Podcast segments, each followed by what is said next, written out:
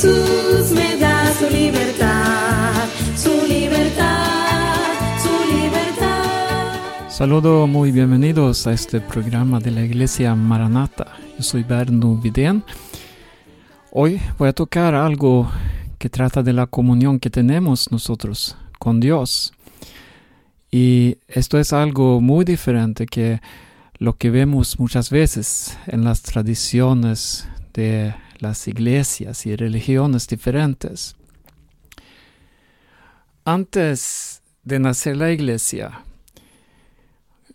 este es lo que podemos leer en los hechos de la Biblia, antes de, del nacimiento, o sea, de la obra de Jesucristo aquí en la tierra, cuando Él abrió el camino para cada uno acercarse a Dios, a tener comunión con Él.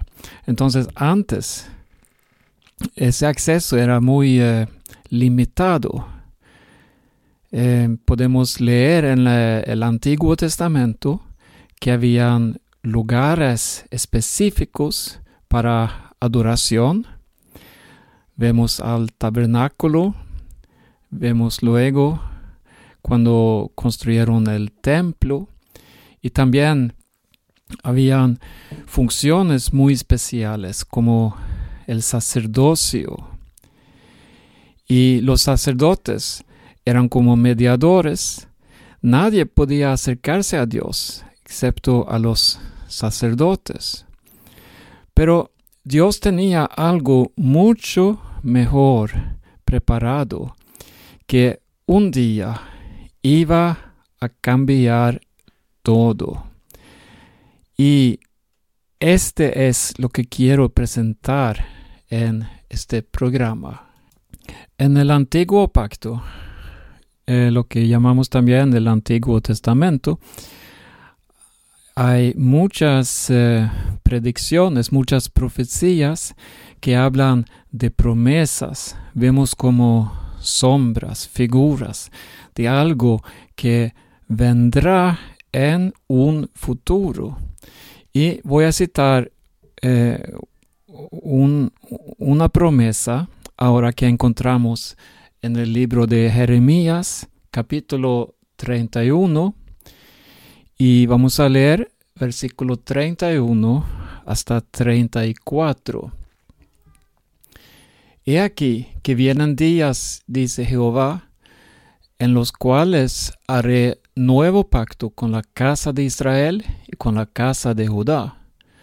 No como el pacto que hice con sus padres el día que tomé su mano para sacarlos de la tierra de Egipto, porque ellos invalidaron mi pacto, aunque fui yo un marido para ellos, dice Jehová. Pero este es el pacto que haré con la casa de Israel después de aquellos días, dice Jehová Daré mi ley en su mente y la escribiré en su corazón. Yo seré a ellos por Dios y ellos me serán por pueblo.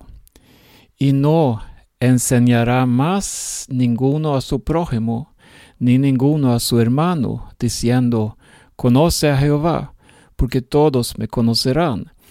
Desde el más pequeño de ellos hasta el más grande, dice Jehová, porque perdonaré la maldad de ellos y no me acordaré más de su pecado. Aquí se habla de un pacto nuevo, de promesas nuevas que vendrá. Y vamos a leer otra profecía del libro de Joel, capítulo 2, versículo 28. Y después de esto, derramaré mi espíritu sobre toda carne, y profetizarán vuestros hijos y vuestras hijas, vuestros ancianos soñarán sueños, y vuestros jóvenes verán visiones, y también sobre los siervos y sobre las siervas derramaré mi espíritu en aquellos días. Otra profecía maravillosa que lleva promesas de un cambio eh, radical que vendría en el futuro. Entonces la pregunta es ahora, ¿cómo Dios iba a realizar esto? Bueno, escucha esta palabra del libro de Mateo, capítulo 1, versículo 21. De verdad, aquí está la solución, aquí está el cumplimiento de la promesa. Y eh, leemos, y dará a luz un hijo, y llamarás su nombre Jesús, porque él salvará a su pueblo de sus pecados. Todo esto aconteció para que se cumpliese lo dicho por el Señor por medio del profeta, cuando dijo, He aquí, una virgen concebirá y dará luz a un hijo, y llamarás su nombre Manuel, que traducido es Dios con nosotros. Este es lo que llamamos esperanza y promesa cumplida. El mismo Señor, el mismo Dios, se hizo hombre y vino aquí a vivir siendo un siervo de todos, humillándose, ayudando. Y esto es también lo que difiere la cristiandad eh, de otras religiones. puedes eh, estudiar religiones diferentes. Tienen dioses en diferentes lugares, lejos, muy allá. Y es muy difícil acercarse a esos dioses porque de verdad no son dioses reales. Pero nosotros tenemos un Dios que dejó el cielo, el reino de los cielos, para caminar aquí entre nosotros, junto con nosotros. Como el apóstol Pablo lo describe aquí en Filipenses capítulo 2. Vamos a leer versículo 5 y adelante. Dice, haya pues en vosotros este sentir que hubo también en Cristo Jesús el cual, siendo en forma de Dios, no estimó el ser igual a Dios como cosa a que aferrarse, sino que se despojó a sí mismo, tomando forma de siervo, hechos semejante a los hombres, y estando en la condición de hombre, se humilló a sí mismo, haciéndose obediente hasta la muerte, y muerte de cruz. Este es nuestro Salvador Jesucristo. Esto es el amor de Dios que se expresa así, que llega a nosotros en esta forma, quitando el antiguo pacto, trayendo algo totalmente nuevo que de verdad transforma la vida a todo aquel que cree en Jesucristo. Otras religiones con sus dioses exigen sacrificios para sus dioses. Nuestro Dios se sacrificó a sí mismo, muy diferente. Y no solamente nos, nos eh, limpiaba del pecado, sino también abrió una puerta para una comunión totalmente nueva. El mismo Dios comienza a vivir en medio de nosotros en una comunión espiritual.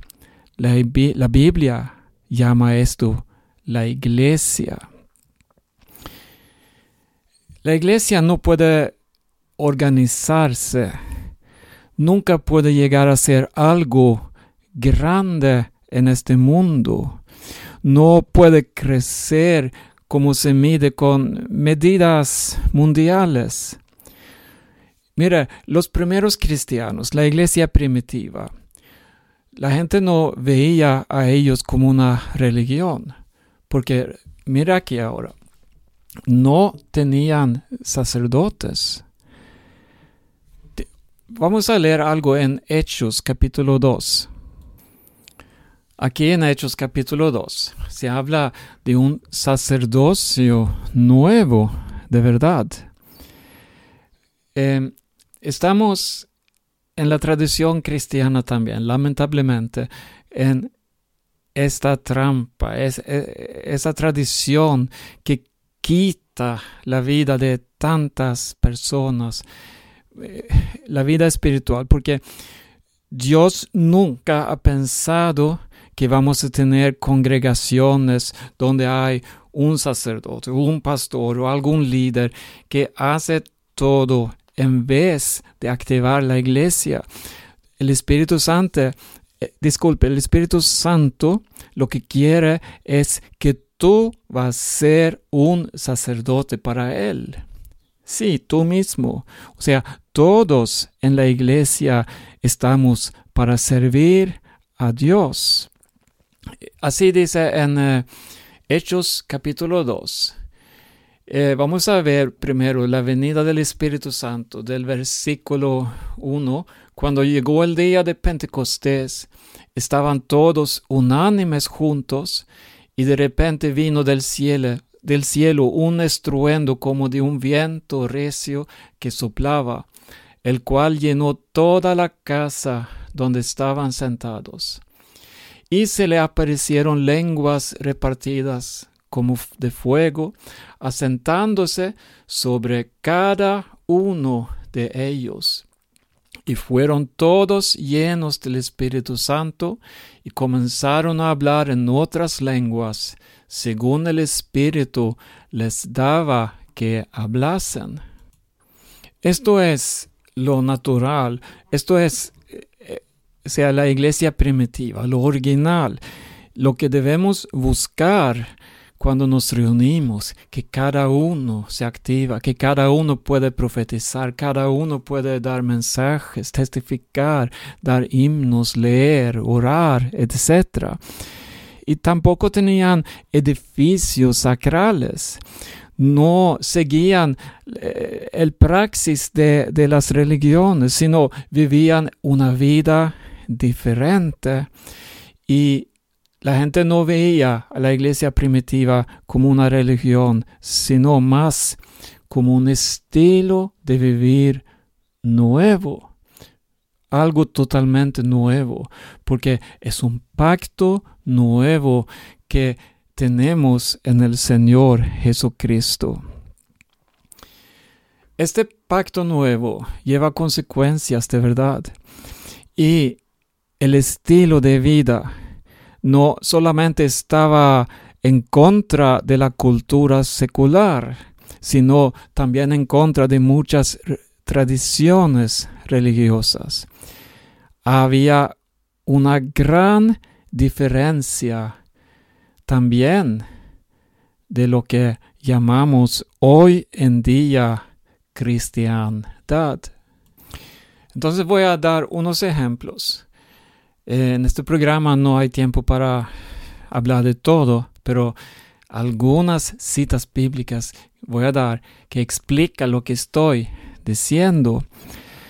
Ellos no se reunieron en edificios sacrales, no construyeron iglesias, sino el hogar, las casas eran donde se reunían por ejemplo, vamos a leer en Romanos capítulo 16, versículo 5. Aquí hay un saludo para una iglesia y escucha aquí, saludad también a la iglesia de su casa. Este vemos vez tras vez en el Nuevo Testamento.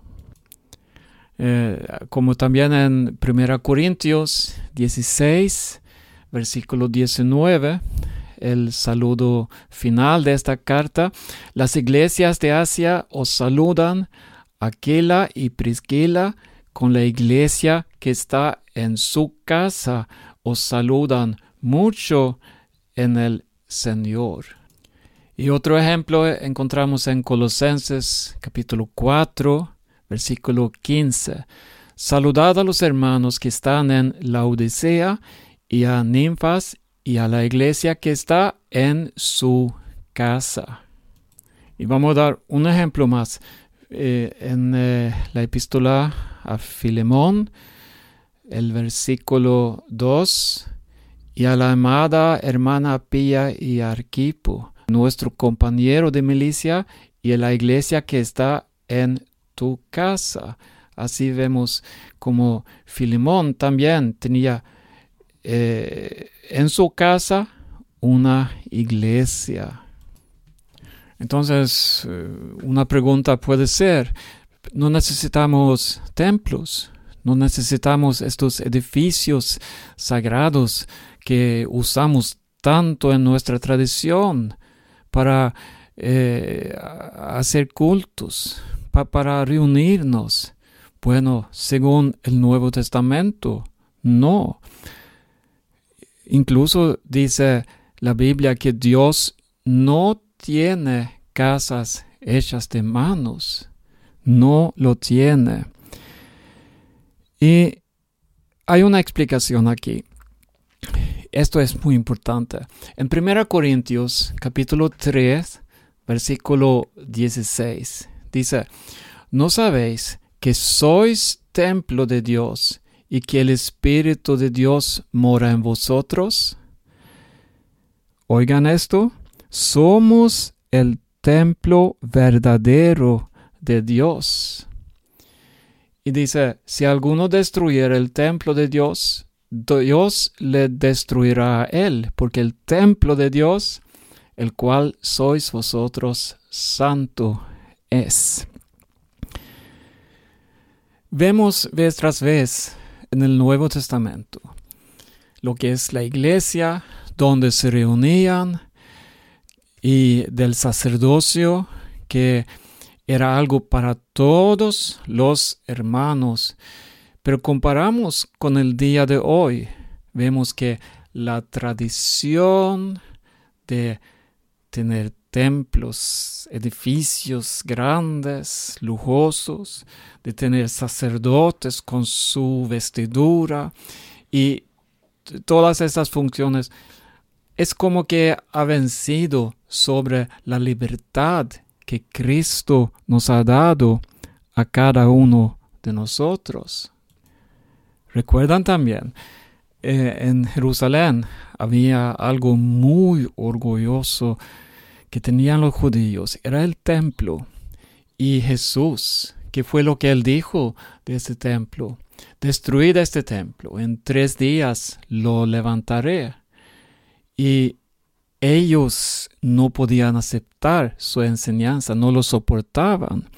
Y también en el momento de morir en la cruz, cuando Cristo fue sacrificado, entonces pasó algo. Vamos a leer. Leemos de San Marco 15 y del versículo 37. O sea, él aquí en su momento de morir. Mas Jesús, dando una gran voz, expiró. Entonces el velo del templo se rascó en dos, de arriba abajo. Esto fue lo que pasó. O sea, la era del templo, que era también una sombra, pasó ya, porque el sacrificio de Dios ahora se había dado. Cristo pagó el precio y se sacrificó sin pecado, sin tener nada malo, murió por nuestros pecados. Y ahora en adelante, mira, somos hechos sus templos, porque cuando nos arrepentimos, cuando creemos en el Señor Jesús y lo recibimos como nuestro Salvador, llegamos a ser templos para el Señor. Entonces, es una locura de verdad que vemos tantos edificios en el mundo que se llaman catedrales, templos, iglesias. Ponemos nombres diferentes a estos edificios. Y en cada edificio hay personas empleadas que reciben su sueldo. Pero eh, fíjense ahora, si decimos que ese no es bíblico, entonces el sacerdote queda desempleado. Va a ser un problema, ¿verdad? Porque es una forma que hemos construido durante la historia. Es una tradición muy profunda. Escuchen aquí lo que dice eh, en la primera carta de San Pedro, capítulo 2. Dice así sobre nosotros, sobre los hermanos de la iglesia, sobre cada uno de nosotros. Mas vosotros sois linaje escogido, real sacerdocio, nación santa, pueblo adquirido por Dios, para que anunciéis las virtudes de aquel que os llamó de las tinieblas a su luz admirable. Vosotros que en otro tiempo no erais pueblo, pero que ahora sois pueblo de Dios.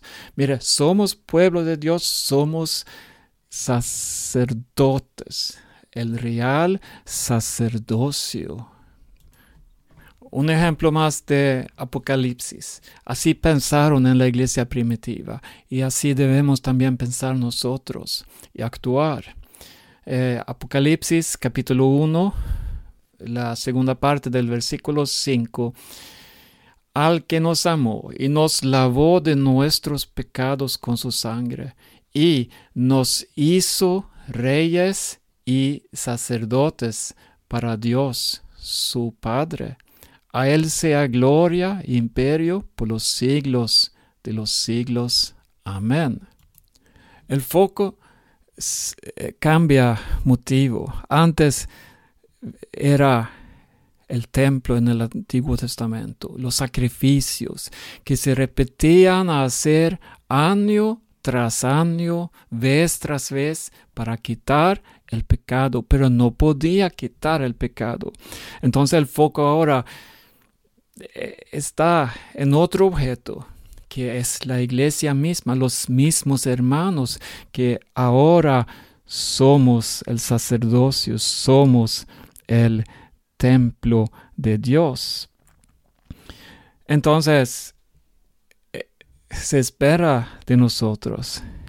Escucha a tú también, que quizá no está acostumbrado de actuar como un sacerdote. Pero aquí lo dice, de verdad. Se espera de cada uno de nosotros que hacemos servicio de sacerdote en la iglesia.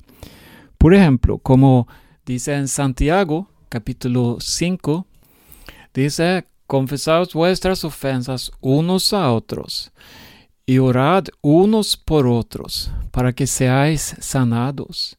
La oración eficaz del justo puede mucho. O sea, unos por otros, unos a otros. Todos tenemos parte de verdad. Y si estudiamos bien las epístolas de Pablo a los Corintios, vemos como él acentúa y él de verdad les escribe a los hermanos que cada uno tienen dones espirituales. En 1 Corintios capítulo 12 se habla de estos dones espirituales. Versículo 7. Vamos a leer del versículo 4. Ahora bien, hay diversidad de dones, pero el Espíritu es el mismo. Y hay diversidad de ministerios, pero el Señor es el mismo. Y hay diversidad de operaciones, pero Dios, que hace todas las cosas en todos, es el mismo. Pero a cada uno, oiga, a cada uno les da la manifestación del Espíritu para provecho porque a esta es dada por el Espíritu, palabra de sabiduría, a otro palabra de ciencia según el mismo Espíritu, a otro fe por el mismo Espíritu y a otro dones de sanidades por el mismo Espíritu, a otro el hacer milagros, a otro profecía, a otro discernimiento de espíritus, a otro diversos géneros de lenguas y a otro interpretación de lenguas.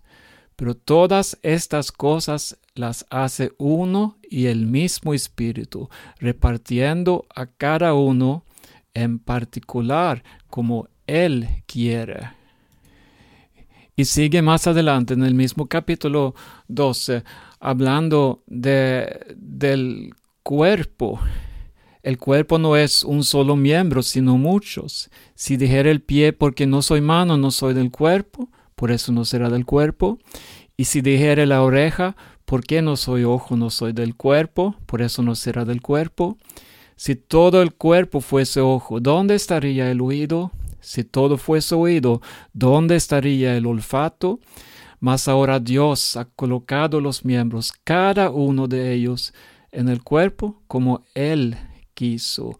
Eh, vamos a dejar la lectura ahí y pasar al capítulo 14 Vamos a leer eh, una parte en este capítulo también para de verdad ver que la Biblia nos ayuda a entender que somos importantes, no solamente somos un miembro de una institución, no, Dios quiere usarnos cada uno. Dios puede hacer milagros por medio de tu vida. Él puede activarte, Él puede usarte para ganar almas, para edificar a los demás de la iglesia.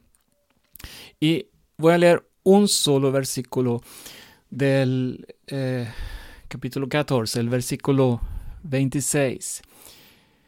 ¿Qué hay pues, hermanos?